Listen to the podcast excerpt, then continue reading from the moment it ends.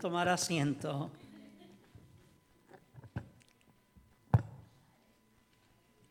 Como bien hemos ah, dicho eh, ya, el mes de octubre es un mes extremadamente especial porque el mes de octubre eh, tiene tres eventos muy especiales.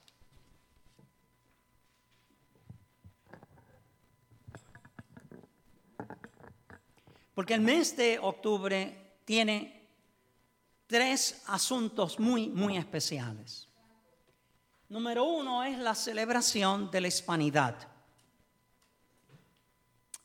Uh, segundo es el mes que, que se trata con la, el reconocimiento del ministerio, de la pastoral. Y tercero, el mes de octubre, como estudiaron hoy ustedes, es el mes el mes que se reconoce la reforma. La reforma. Sobre estos tres no voy a hablar, obviamente, pero sí quiero incorporar, si puedo, algunos detalles en el mensaje. Quizás aún ni la palabra use, no sé, pero veremos a ver. Quiero hablarle a mis líderes, quiero hablarle a mi gente. ¿Mis líderes están aquí? ¿Mi gente están aquí? Amén. Mensaje a la conciencia, parte número dos. Amén. La narración del libro de Nehemías con 13 capítulos es una de las más leídas. El libro de Nehemías es uno de los libros más impactantes para el cristiano común y corriente, quiero decirlo, y disculpen el uso de mis palabras. Es decir, que nosotros acá, muchos eh, hemos estudiado el libro y lo hemos usado para nuestras predicaciones.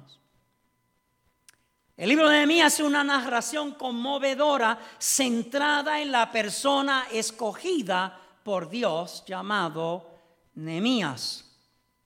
Y Nehemías, quien propuso ser un sirviente en un periodo difícil de Israel. ¿Quién era Nehemías sino un hombre de convicción? El creyente debe de ser persona de convicción. Era un hombre de convicción, de determinación, que se puso sobre, sobre sus pies frente a una necesidad que no podía ignorar. Las mujeres y los hombres dirigidos por Dios no pueden ignorar ¿Y qué es lo que usted y yo no podemos ignorar? No podemos ignorar los planes y los propósitos de Dios que nos llamó. Amén. Números capítulo 23 y el verso 19, ¿qué es lo que nos relata ya? Moisés recibiendo palabra de Dios dice así, Dios no es hombre para que mienta, ni hijo de hombre para que se arrepienta. Pero gozo con lo que continúa en ese verso. El verso sigue diciendo, Él dijo, y no hará. Y continúa diciendo, habló, y no lo ejecutará. ¿Quién es Dios si no el Dios de nuestra salvación, el Dios que nos encamina. Amén. ¿Acaso Él no tiene el más especial cuidado de todos nosotros? El mensaje a la conciencia incorpora los planes y propósitos que Dios trazó para usted y para mí. Ojalá que ustedes sean convictos de la misma forma mm, según desarrollamos el mensaje. Esto es lo cierto. Lo cierto es que por más que el diablo, esto es lo cierto, que por más que el diablo haga revueltas y lanza sus dardos de destrucción, los planes y propósitos de Dios se cumplirán en ti y en mí. Se puede reír el diablo. El mundo puede estar tergiversado. We can have an upside down kingdom, but yet the Lord will fulfill his plans and purposes in us. You see, Nehemiah knew his purpose. Nehemías sabía su propósito. Made his plans and led the people. Cumplió con los planes y dirigió a su gente a través del proceso, through the process. Amen. Nehemías, as it says in English, he's a godly man. Era un hombre de principios, un hombre de Dios. Hay cuatro puntos mayores que yo quisiera compartir con ustedes en esta tardecita. Y para ello, ojalá que no hayan cerrado sus Biblias, si ustedes ven en el capítulo número uno, vayamos allá. ¿Sabe lo que hace el siervo de Dios que está bajo serias y críticas situaciones? Esto es lo que yo le propongo a ustedes que nosotros pensemos. Número uno, el verso 2 y 3 del capítulo número 1.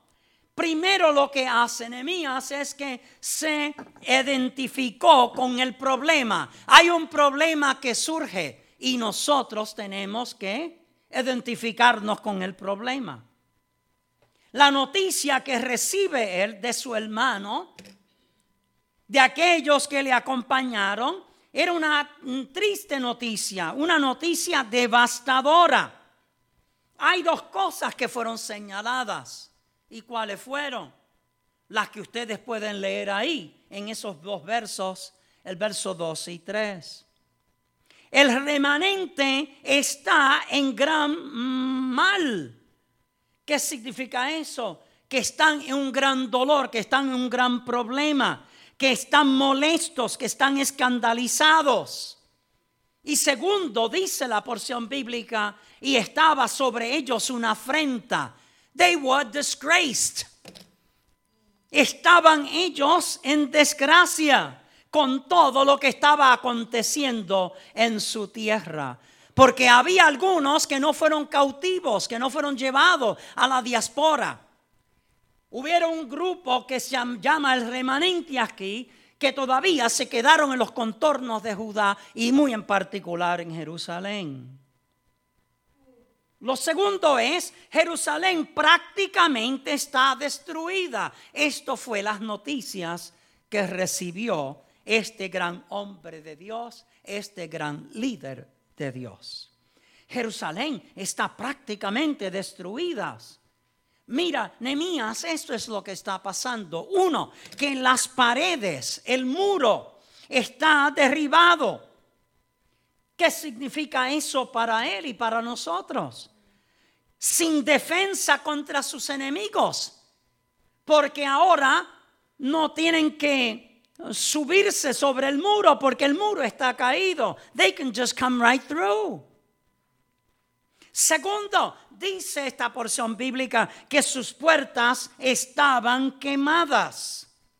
Lo significativo de esto para usted y para mí es lo siguiente. Era para ellos una vergüenza, una vergüenza para sus habitantes que sus puertas estuvieran quemadas, destruidas. A Él sea toda la gloria y toda la honra. ¿Qué haremos? Es mi pregunta para usted y para mí. Si usted está y piensa y puede usted trasladarse a ese momento histórico, aunque usted no es israelita ni yo tampoco, pero si pudiéramos hacerlo, ¿qué haremos? ¿Qué haremos frente a las amenazas y los problemas de la vida?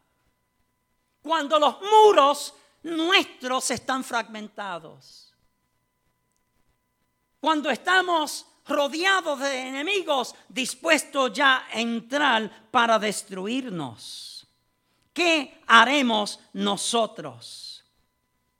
Yo creo que lo mejor que podemos hacer es lo que dice el salmista en el capítulo 88 y verso número 1. El salmista levanta su voz, David, y dice así, oh Jehová de mi salvación, día y noche clamo delante de ti. Ante las amenazas, ante los problemas, ante las dificultades. mensaje para nuestra conciencia. ¿Qué debemos hacer? Lo que ya usted sabe que debemos hacer. Exclama a tu Dios, el Dios de tu salvación, el Dios de tu familia, el Dios de tu iglesia.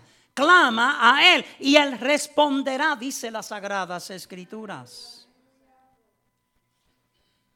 Segundo punto que quiero presentarles. Primero, se identificó con el problema. Pero segundo, esto fue lo que él hizo. Y esta es una frase solamente mía. Y yo le llamo remedios santos. Hay remedios santos. ¿Sabe que ustedes, sabe, sabe eso? Que hay remedios santos. Sí, sí, sí, sí. Cuando estamos agolpeados, este, nos dan ciertas medicaciones. Remedio santo. Amén. ¿Verdad que sí? Cuando, cuando estamos con fiebre hay remedio santo. Ojalá que sea la oración primero, pero hay pastillitas también que uno puede tomar.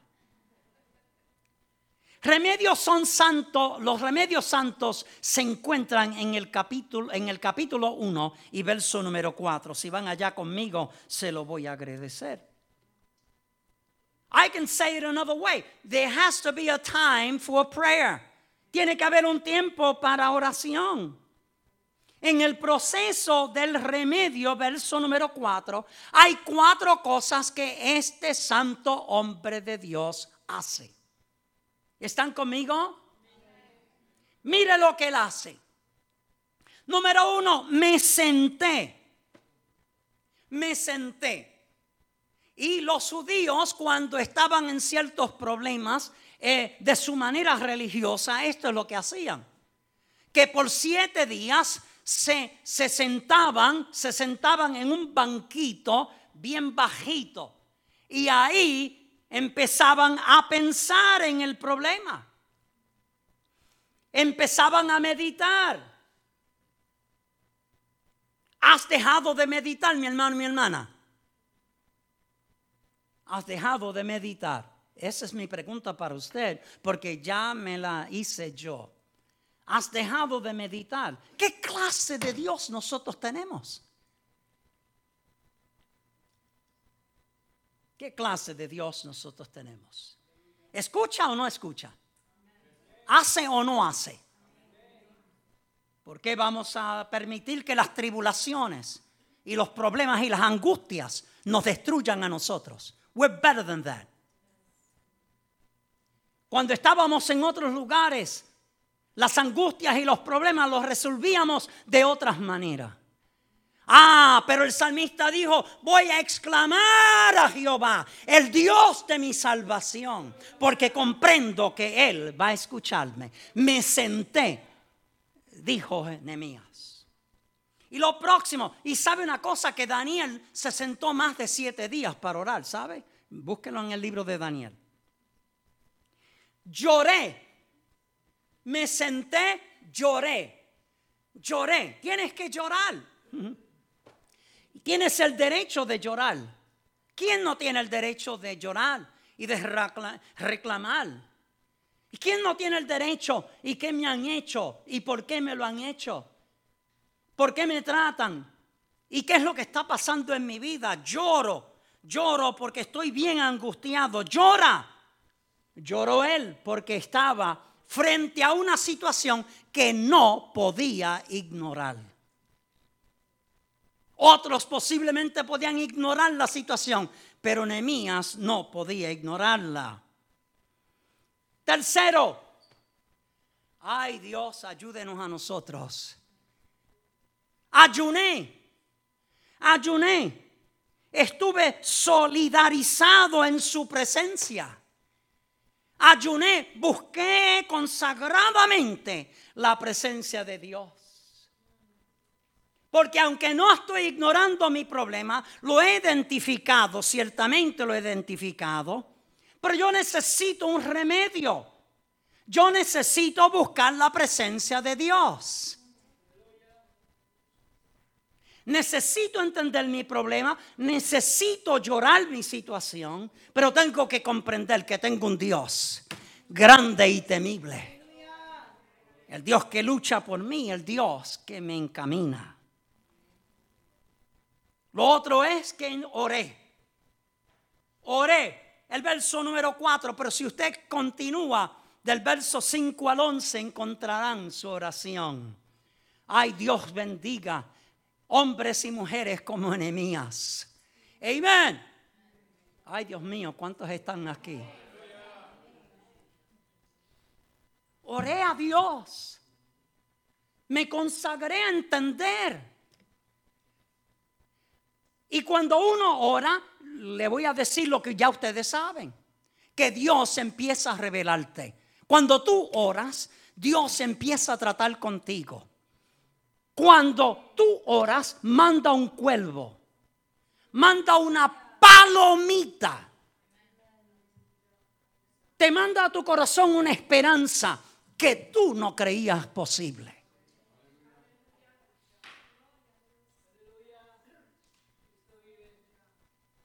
Nosotros los ministros confrontamos más de lo que ustedes se imaginan.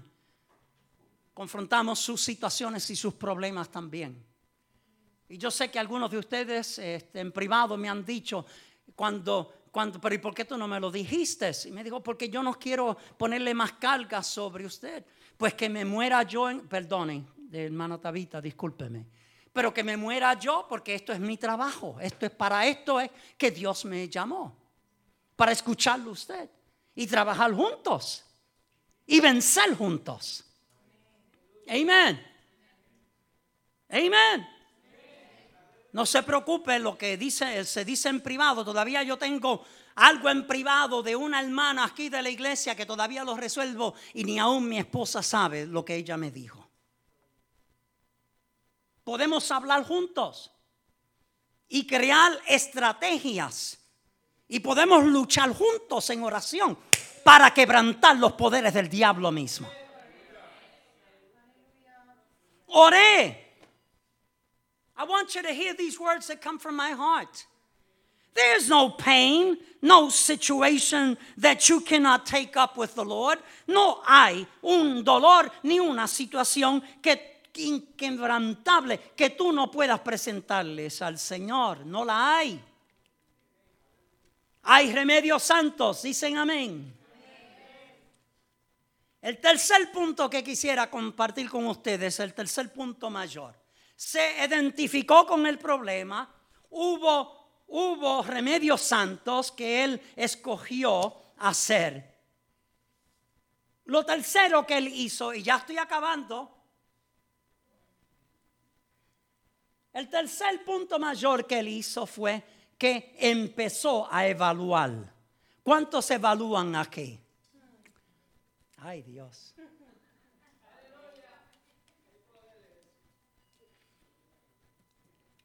Una vez este, saludé a José Feliciano. Yo creo que era más grande de lo que era y cuando lo miro así, un, hombre chiquitito así. Y lo que siempre me, me agrada no es que él su hermano, es un ministro, y el ministro, él me, lo, me llevó porque es hermano en carne de él y, Ismael Feliciano me llevó para conocerlo. Pero lo que yo siempre quería era porque él siempre dice, ay Dios, ay Dios. Eso es una de las expresiones de él. Viene de raíces buenas, ¿no? Pero noten lo que pasó ahora con Nehemías. Empieza en el capítulo número 2, versos del 11 al 15, a evaluar su situación, a observar él empieza a decirse, ¿qué es el problema? Yo sé que vino mi hermano, vino la gente para indicarme el problema. Identifiqué el problema, ellos me lo dijeron, yo oré a la presencia de Dios, pero ahora yo tengo que evaluar. ¿Sabe una cosa? Que muchas veces conocemos los remedios santos, identificamos el problema, pero no evaluamos damos por sentado, esto es lo que es y nada más. Yo tengo problemas con eso. Yo tengo unos serios problemas con eso. Hay que evaluar. Y este gran hombre de Dios empezó a evaluar la situación a cabalidad. Empezó a ver que hay una serie de opresores y de problemas y dificultades. Y ah, ¿qué voy a hacer? Está mirando toda la situación. ¿A dónde está el muro más alzado y más bajito? ¿Cómo yo puedo hacer con las puertas? ¿Qué es lo que yo puedo hacer para reparar esta situación con la gente mía? Qué bueno es cuando nosotros empezamos a evaluar y a reconocer que con la ayuda de Dios se puede. El trío de, de, hoy, ayer cantaban su cántico en la actividad donde yo estaba. Y cantaban así. Con el poder de Dios se puede, se puede, se puede. Dígalo conmigo, se puede. ¿Usted cree que sí? Se puede, se puede observó su, la situación completamente. Se asesoró, se asesoró escuchando a otros. Pero eventualmente él evaluó por sí mismo. Amén. A los líderes míos, estamos en el mes de liderazgo, de reconocimiento. Just don't go by what everybody tells you. No, no te dejes llevar sencillamente por lo que te dicen. Siéntate. Piénsalo bien. Alabado sea el nombre del Señor. Ayuna, ora, todas las cosas que son necesarias hacer. Y empieza a evaluar tu propia, propiamente la situación. En el verso 18 del capítulo número 2 así dice, entonces les declaré como la mano de mi Dios había sido buena sobre mí y asimismo las palabras que el rey me había dicho. Mano a la obra, obra a la mano, como sea el caso. Aquí hay que resolver. Aquí hay, estoy evaluando todo y aunque todo se ve negativo, aunque todo se ve que Nada podemos hacer el grupo de nosotros. Pero gloria a Dios, que Dios está conmigo. Amén. A Él sea la gloria. El cuarto punto mayor. ¿Están conmigo? Identificó el problema, se dio a los remedios santos, evaluó la situación, pero ahora el cuarto el líder empezó a organizar. Capítulo número 3. So, what do you do? You evaluate your situation. Voy a trivializar, si me permiten, voy a trivializar. Este templo, y yo sé que lo he dicho en otras ocasiones, pero permítanme para los nuevos. Este templo no es como está ahora. Yo lo miré y lo miré con mis ojos espirituales. Y yo dije, en esta propiedad, ¿qué es lo que podemos hacer para mejorar la vida aquí en este templo? ¿Qué cambios podemos hacer? Y para aquellos que están desconocidos, esto no fue el hermano Graciano, esto fui yo. Arrogante, perdónenme si lo soy. Pero cogí a uno de mis hermanos llamado Víctor Benítez y le dije, Víctor, mira, esto es lo que yo quiero. Yo quiero ventanas ahí. ¿Qué podemos hacer? Ahí no había ventanas. Aquí no había aire. Aquí no había nada de esto. A este altar no era como estaba. Y de algo tenemos que nosotros hacer. There has to be a change. Evalué. Y empecé a organizar. Nehemías empezó a organizar como líder. Debes, mis hermanos líderes que están conmigo y todos mis hermanos y mis hermanas, debes de mantener organización. Si no la tienes, va a caer en problemas. Garantizado. Permítame decirle lo siguiente. Los sentimientos se respetan. El lloro y el gemiqueo, ¿cómo es? Todo eso es aceptado. Porque finalmente, ¿quiénes somos nosotros, seres humanos? Y lloramos nuestra situación. Pero bendito Dios, tú no te puedes quedar nada más que llorando. Tú tienes que coger tu pañuelo y empezar a secar tus lágrimas. No le pidas el pañuelo a otra persona, coge tu pañuelo, coge tu historia, coge tu situación, coge tu evaluación y empieza a organizar. Sentimientos se respetan, pero pensamientos se organizan. Alabado sea el nombre del Señor. Organizó el gran siervo de Dios y dirigió al pueblo. Y les dio varias directrices. Y le dijo a ellos lo que Dios le dijo a él, como Dios estaba tratando con él. Y compartió los negocios de Dios con su gente. A él sea la gloria. Y los organizó. Y le dijo a ellos, somos pocos, lo que tenemos que hacer es en una mano, trabajamos y con otra por si acaso viene el diablo sucio. Con una espada en la mano, dispuesto a pelear. No te rindas. La, la, la, la, la, la, la, la, la.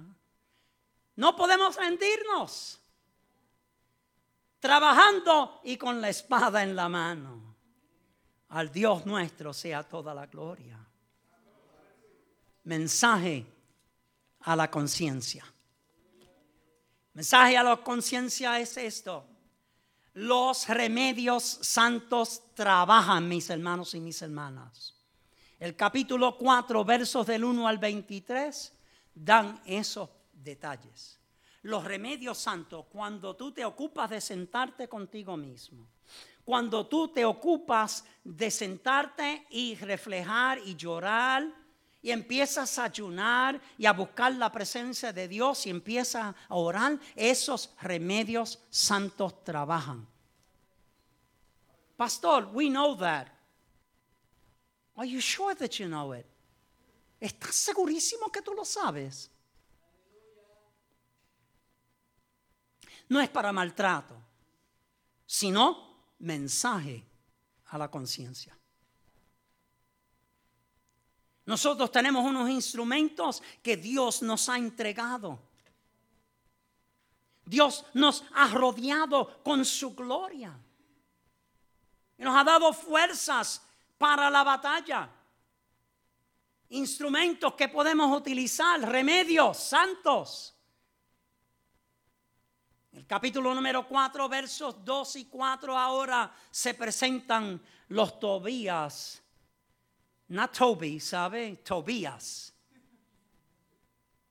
Y se presentan los Zambalats. Personas que lo que hacen es presentar adversidad y provocarnos. El diablo lo que quiere siempre hacer es provocarte. Lo que el enemigo quiere hacer, ay Dios mío, no sé si el silencio que indica. ¿Qué es lo que quiere el enemigo sino destruirnos? Provocarnos a ira, provocarnos a la reverdía,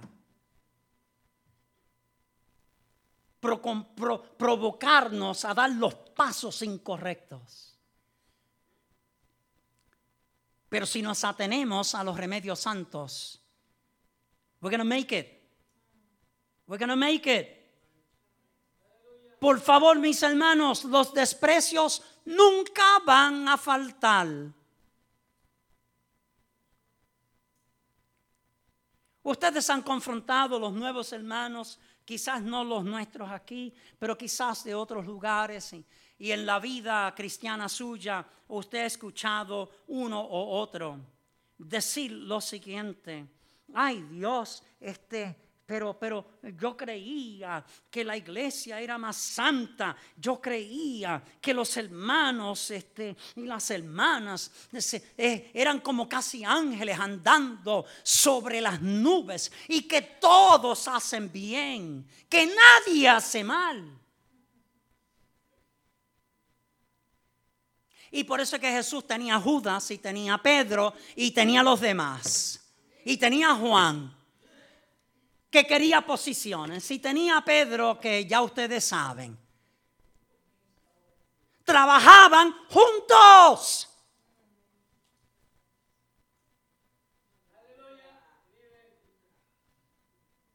Dios busca tu corazón. Él es el que te va a perfeccionar. No te perfeccione tú porque nunca lo va a poder hacer. Y no intentes de perfeccionar a otro porque nunca lo vas a hacer. Sino el Dios de gloria que entra en nuestros corazones y nos cambia y nos da nuevas directrices. Las amenazas no cesan, mis hermanos y mis hermanas. Me voy de la iglesia. Ya yo estoy siendo amenazado tanto. Ya los problemas no los puedo ya confrontar. Dios te ha llamado para ayunar, Dios te ha llamado para orar, Dios te ha llamado, te ha dado remedios santos.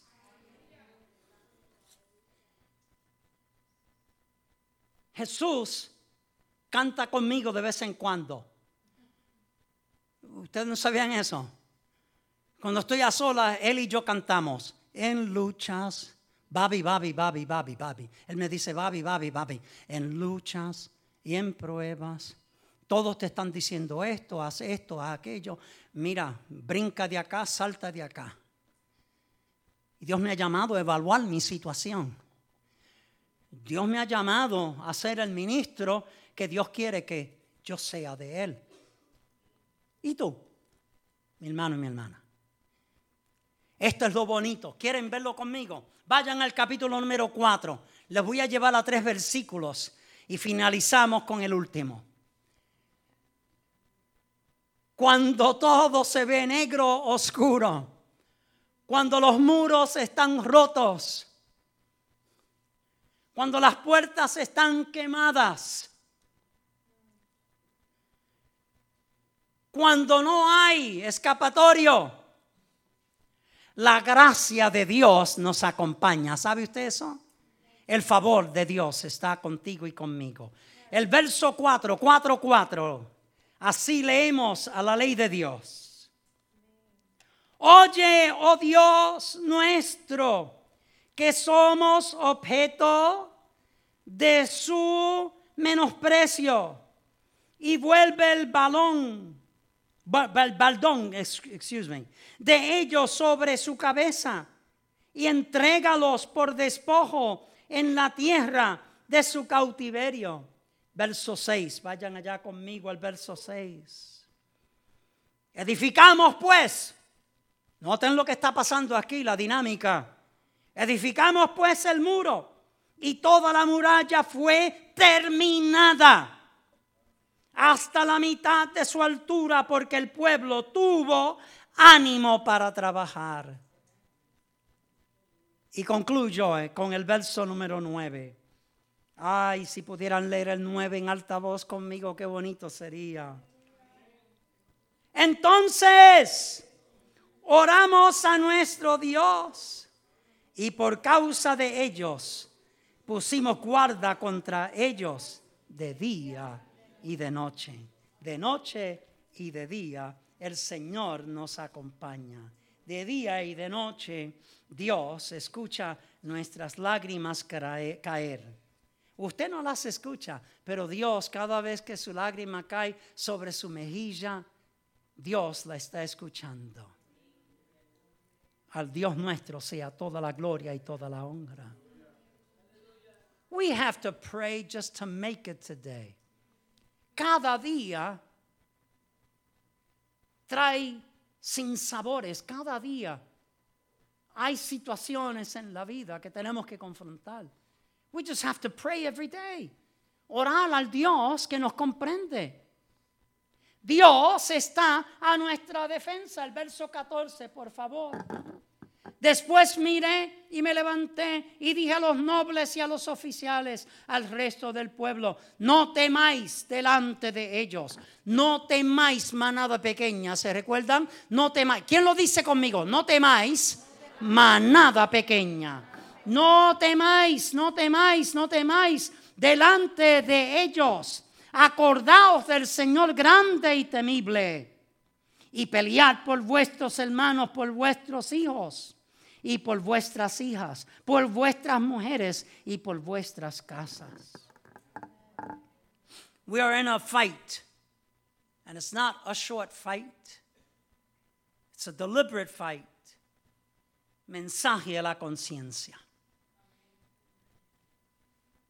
Termino diciendo, mensaje para la conciencia.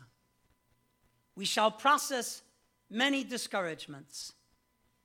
Vamos nosotros a confrontar y a procesar muchos desalientos y muchas aflicciones. Y aún, si me permiten, y ustedes me lo van a permitir, procesamos también estreses en la vida. Somos humanos. ¿Qué más podemos hacer? Pero noten los líderes, y este es uno. John C. Maxwell habla muy bien de, de, Y dice lo siguiente cuando él estudia Nehemías y dice así. Leaders, they have a vision for their destination.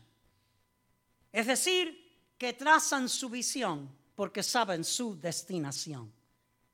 Saben a dónde están y saben para dónde va. Y aunque el diablo mismo se aparezca,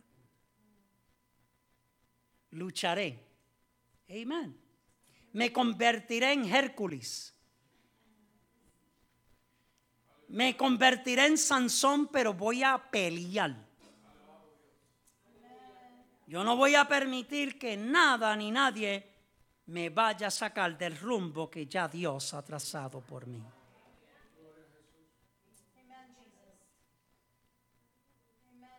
Les otorgo, les doy, le entrego. El Salmo 16 y verso número 1. Mensaje a la conciencia. Guárdame, oh Dios, porque en ti he confiado. Psalm 16:1 says this. Preserve me, O God, for in you I put my trust. Mensaje para la conciencia o a la conciencia. Bendiciones a todos. Dios les guarde.